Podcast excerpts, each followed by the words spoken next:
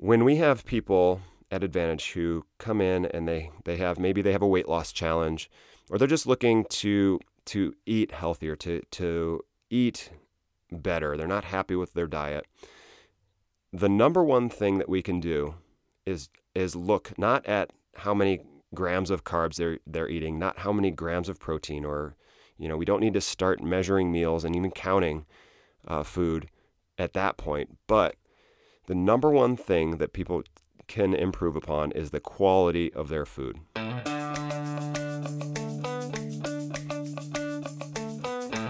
Hey, and welcome to episode 22 of the Fit Life Formula podcast. My name is Brian Sippitz. I'm the founder and CEO of Advantage Strength in Ann Arbor, Michigan.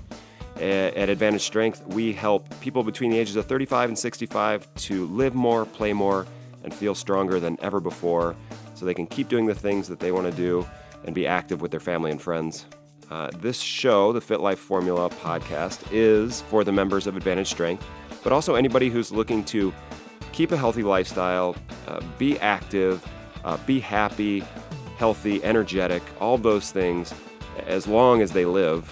And so we're going to be sharing not only like fitness related items, fitness and training related, but also, diet,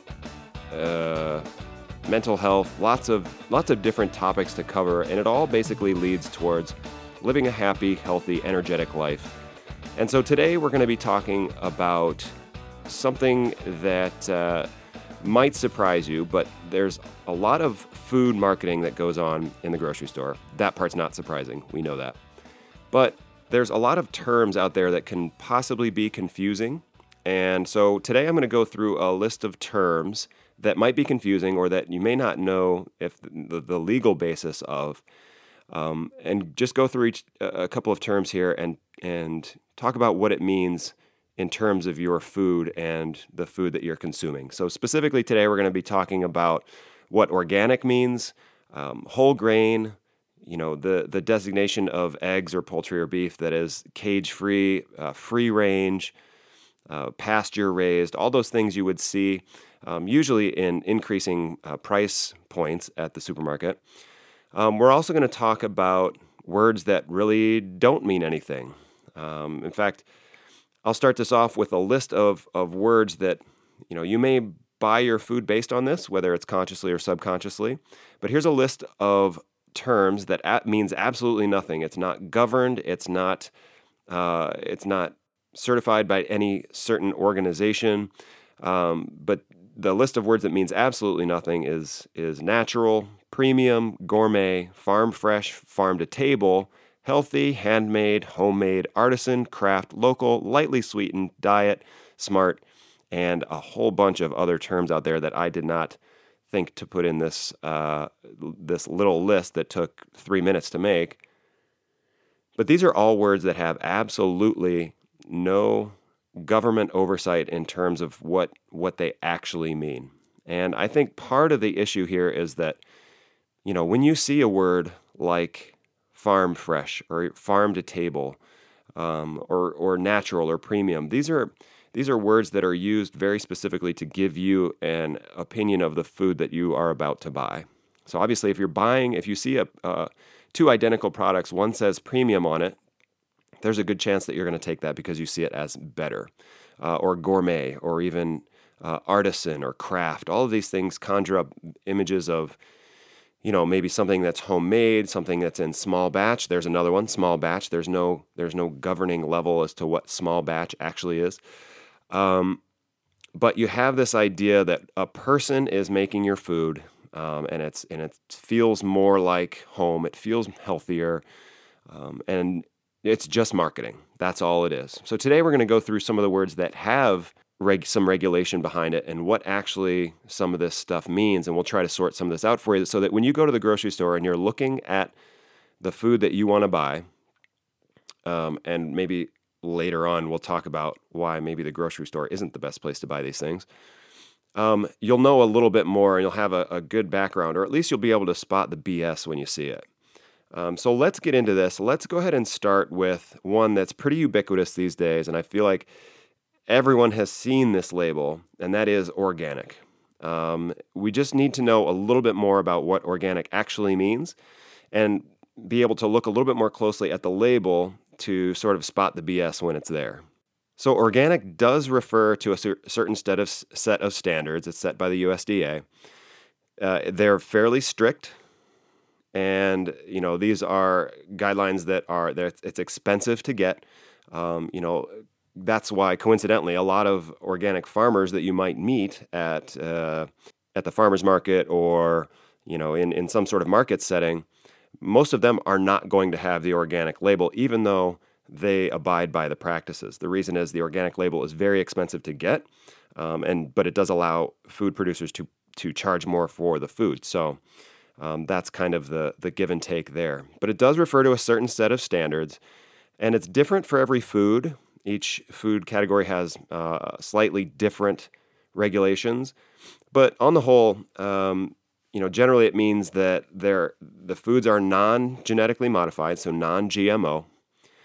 There's no use of chemical pesticides or hormones or antibiotics if it's a livestock situation. Everything if it's eating or being fed, it's an all organic diet. And also, the people producing these, either plants and animals, are using sustainable farming practices. So it is a step in the right direction. Organic is a step in the right direction. Please don't confuse organic with healthy. There are organic Oreos. There's organic cereal in the cereal aisle. Just make sure that you're not equating organic with healthy. It's just about how it was raised and how this food was produced.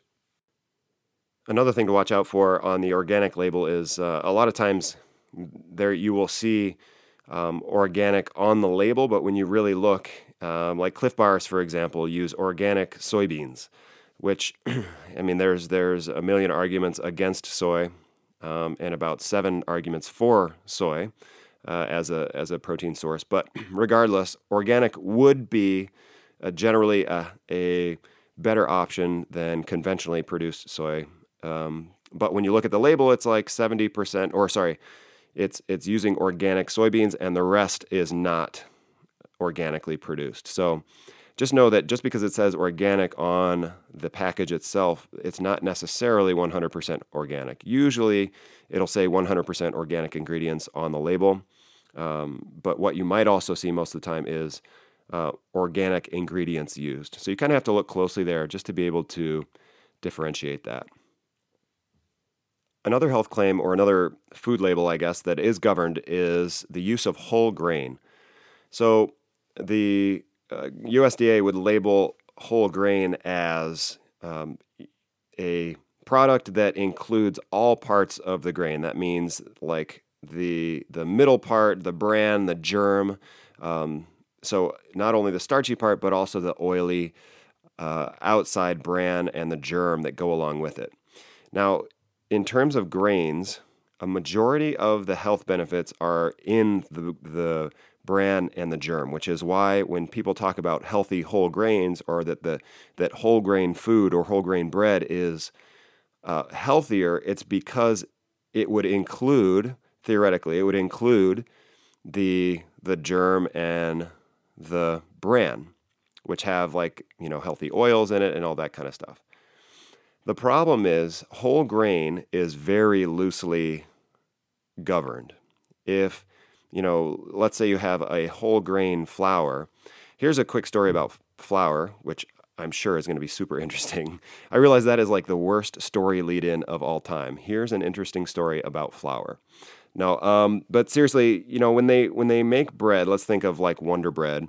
Wonder Bread actually has several options that are whole grain, but when you look at it, it's white as snow, super soft, and you think to yourself, "There's no way that this is a whole grain bread."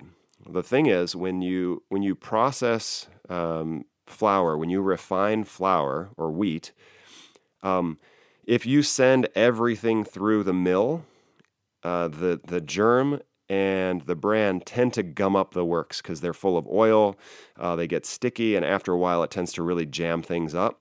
So what they do is they remove the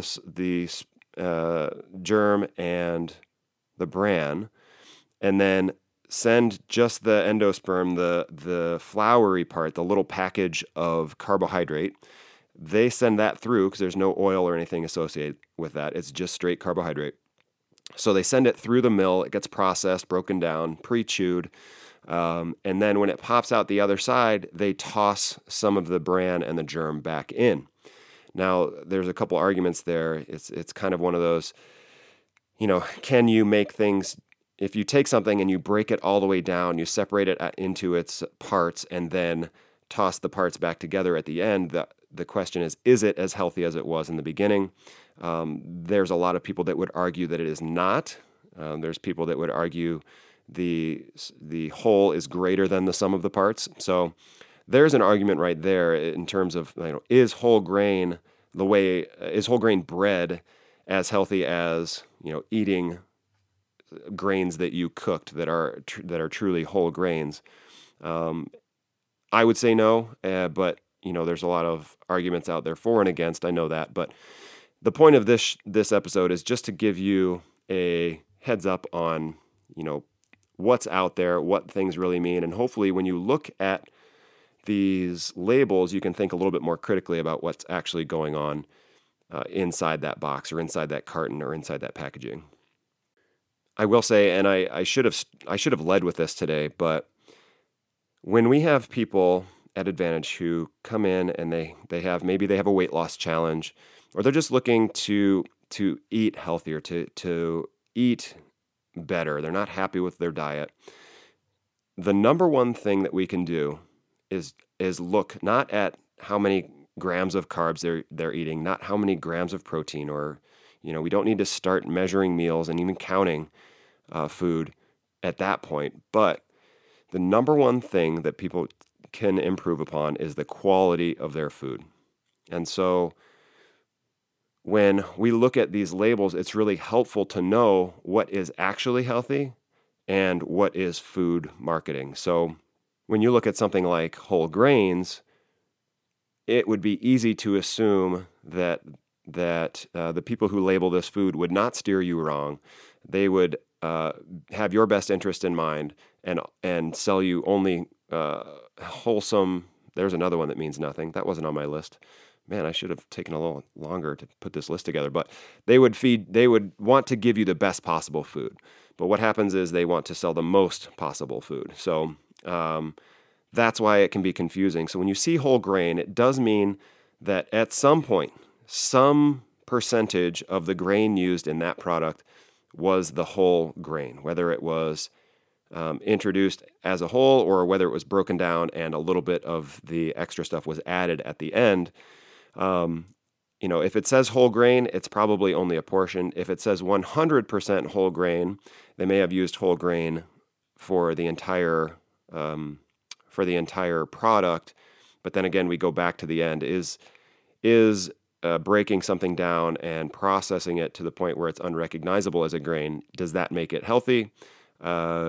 You know, jury's out, but I think most are going to lean towards no, it doesn't leave it as healthy or doesn't create a healthy product. Moving on to the meat section in the supermarket, if you're inclined to meat, which I am. You know, you can look at beef, you can look at a lot of times chicken will be labeled in a certain way that you get an idea for the quality of that meat, not only by looking at the words on the label, but also by looking at the price tag.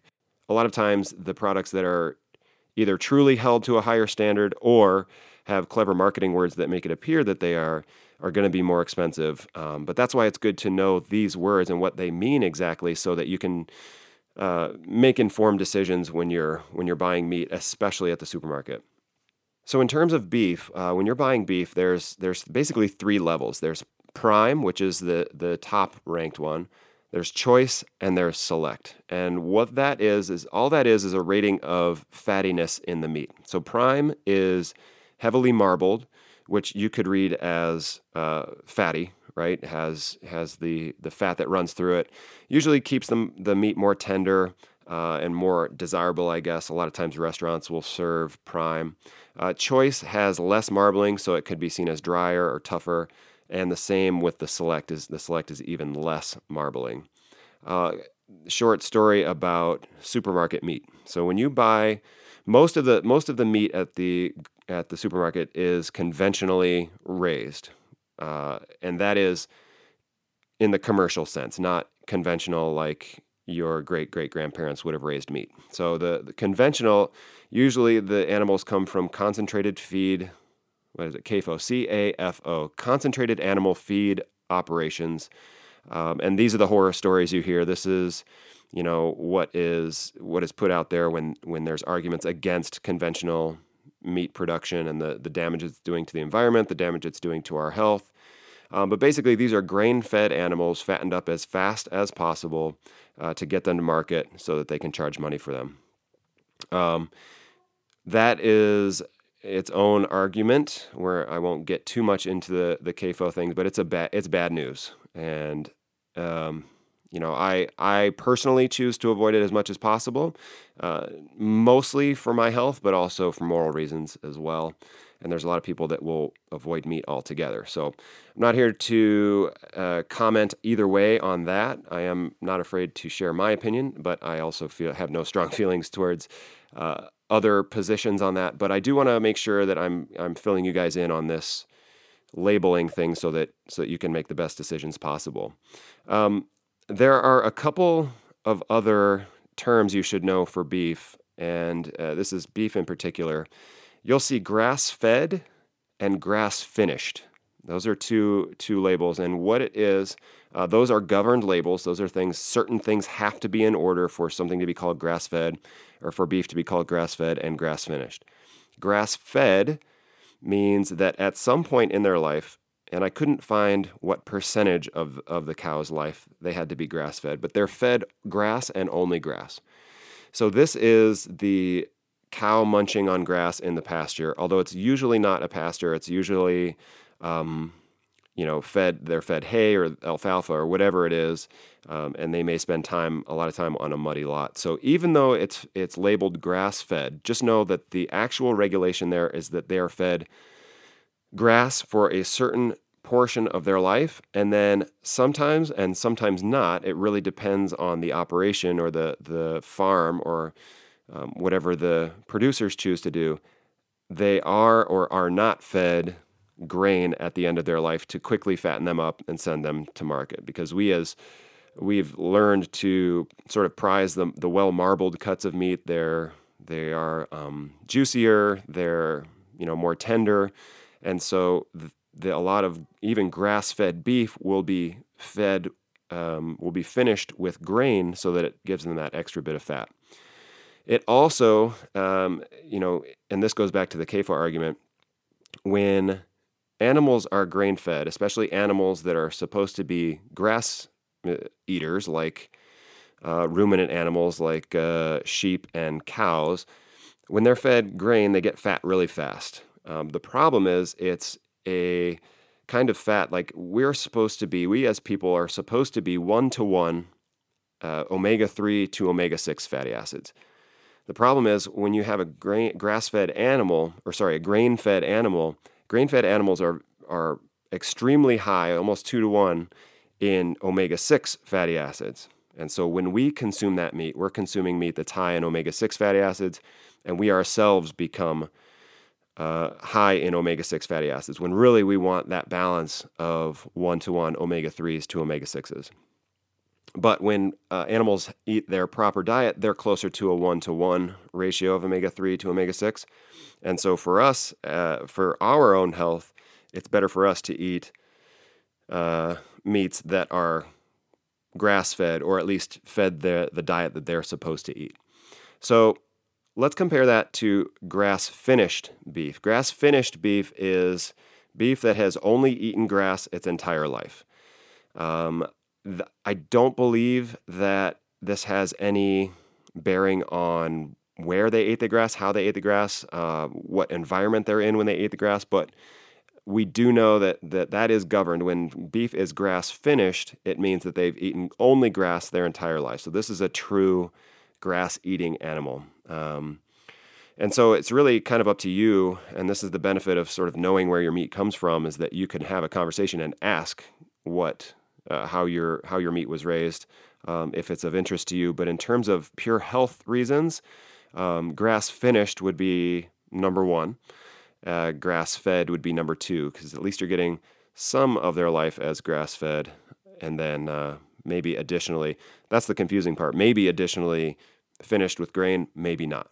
Okay, so those are a couple things to look at in terms of beef. And moving on to eggs, you know, in the egg section, you've got probably 15 different choices of different brands, different practices, different, I guess, standards of eggs.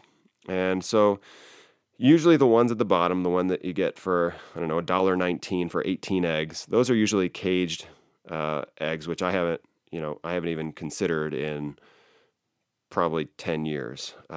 Once you know more about it, it's a pretty gross situation. But when you start looking up a little bit at sort of the higher shelves, you'll notice that there's a couple of different labels. There's organic, of course, which we already talked about. Those are hens that are raised in certain conditions. It doesn't mean that they are fed their ideal diet. It means that they're probably fed organic grains, but chickens are omnivores. Chickens are supposed to peck and eat everything, bugs, worms, some grains, grasses, all that. So organic, again, doesn't necessarily mean healthy there. There's cage-free, there's free-range, and you'll also see pasture-raised. So cage-free just means that these are hens that are not in a cage, but if you've ever seen pictures or videos of the conditions that cage-free birds are raised in, it'll turn you off really quickly. Basically, these are birds that have never been outside. They rarely stand up, and it's just think of yourself in a very crowded elevator, and it's hens that live like that. And so cage-free may not be as great as it sounds. Now, there's also the term free range, which is regulated by the USDA. Both cage-free and free range are regulated by the USDA. Basically, a cage-free hen is, a free-range hen. You might picture like they're roaming out on the prairie, pecking at bugs and grubs and all that kind of stuff. Really, all free-range is a cage-free hen, so they're inside a majority of their life. But they have a few small doors where there's access to the outside. And a lot of times that outside is, you know, a screened-in porch or a screened-in cement slab where they could go out. So there's not necessarily a difference between a cage-free egg and a free-range egg, which is kind of shocking because there's a big price difference between the two. So, again, this is where it comes in handy to know your producer, and just maybe do a little bit more research on the brands that you buy.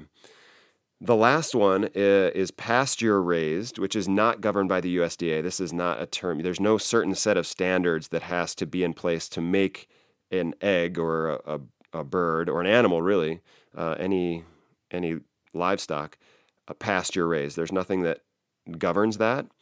But there's a nonprofit called Humane Farm Animal Care, which has a certified humane stamp, and basically they inspect these operations, these livestock operations, and there's a list of, you know, I looked into the manual for each different animal, chickens, pork, cows, goats, all of these. There's a 40-page manual for each one in terms of what, you know, their health has to be, what their environment has to be, what their feed has to be.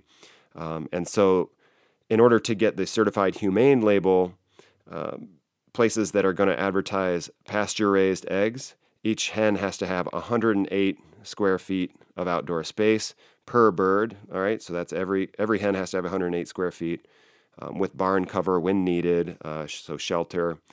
So that's a pretty strict standard, although it is a nonprofit. It's not government mandated. So just keep an eye on that as you're looking at the eggs that you want to purchase.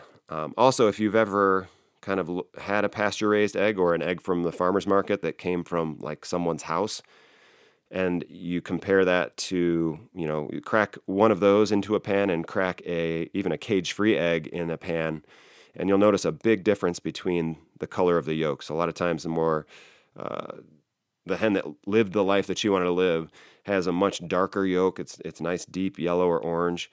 And then you look at the cage-free egg, and a lot of times it's just kind of anemic and gross looking. So there is a big difference there. It might be worth looking into. On the whole, pasture-raised or free-range eggs could potentially be healthier, but it really depends on the producer. Finally, we're going to wrap up with no sugar added, sugar-free, no sugar, and reduced sugar. So these are things that you'll see highlighted on a lot of packages. What you might want to watch out for, again, no sugar added doesn't necessarily mean that these are healthy items. It just means that, and it makes sense when you think about it logically, it just means that whatever product is in there, they haven't added actual sugar to that. That doesn't rule out artificial sweeteners. It doesn't rule out that it is a low sugar item in the first place. So if you're looking to cut back on sugar, don't assume that no sugar added is a safe label for you. Same with sugar-free. Sugar-free just means that maybe the product doesn't have actual sucrose, sugar in it, but it might mean that there are other artificial sweeteners in that. And typically that's the case. You'll see a lot of artificial sweeteners in something that says no sugar, or sugar-free, I'm sorry. Same with no sugar. Or reduced sugar. Reduced sugar just means this thing has maybe 50% of the sugar. Let's think of like a fruit juice that's not true, like squeezed fruit juice that comes from concentrate or that, is not refrigerated, all that kind of stuff. It might mean that, the reduced sugar cranberry juice might just be that they didn't add as much sugar to the cranberry juice, but they add other artificial sweeteners to make up for that. So a lot of times it just means looking at the labels for this stuff. It means looking at the labels and making a more informed decision and thinking more logically about what this stuff actually means, because a lot of times there's a lot of food marketing involved. And if you ever want to read a book on this, there's a book called Mindless Eating by Brian Wansink that is, pretty enlightening in terms of food marketing and how all that is done. The moral of the story here is, I think if food is being marketed to you, there's a good chance that there's going to be terms like this that are there to sell more food. Terms like natural or premium or gourmet or farm fresh, those are going to be there to give you the opinion of quality of this food. If you know the person where your food comes from, so if you're shopping at a farmer's market, or if you're doing something like there's an organization called Michigan Farm to Family where they bring in, it's a co-op of local producers of a lot of produce, a lot of livestock, beef, poultry, pork, lots of different options there, and they've kind of gone through and inspected all of these places, and they make it easy to buy. So that's Michigan Farm to Family. You can pick it up on Fridays. It's a really awesome organization and a good way to get really reputable food, and it's not insanely expensive. It's not crazy expensive. And so, if you're shopping where the farmers are, like I said before, there's a good chance that farmers are using organic practices because it is sustainable. And any farmer who does not use sustainable practices is usually gone in a little while, right? So when you know your producer, you can ask questions, you can find out more about where your food comes from. And there is a lot of truth in that. If your food was raised happy and the way it was supposed to be raised in a sustainable way, there's a good chance that that's going to pass on to you. So, that's the stance there. That's my personal opinion and the way I approach food. Take it or leave it. But the other stuff in here, talking about organic and whole grain and what the actual regulations mean, is truth. There's truth. There's facts. There's documents to back all this up. So make the decision that's correct for you. It may not be the same as everyone else. There are different levels of standards and that kind of stuff, but that is your decision. But I just wanted to share with you some of this information so that you can make the best decision for you. So that's all we got for today. Thank you so much for taking time here. That got a lot longer than I thought it was going to. But hopefully there was some interesting stuff there. Until next time, be sure to follow the Fit Life Formula. That's 3 days a week of something you love, 2 days a week of strength training, and one workout that just sucks. We'll talk to you next time.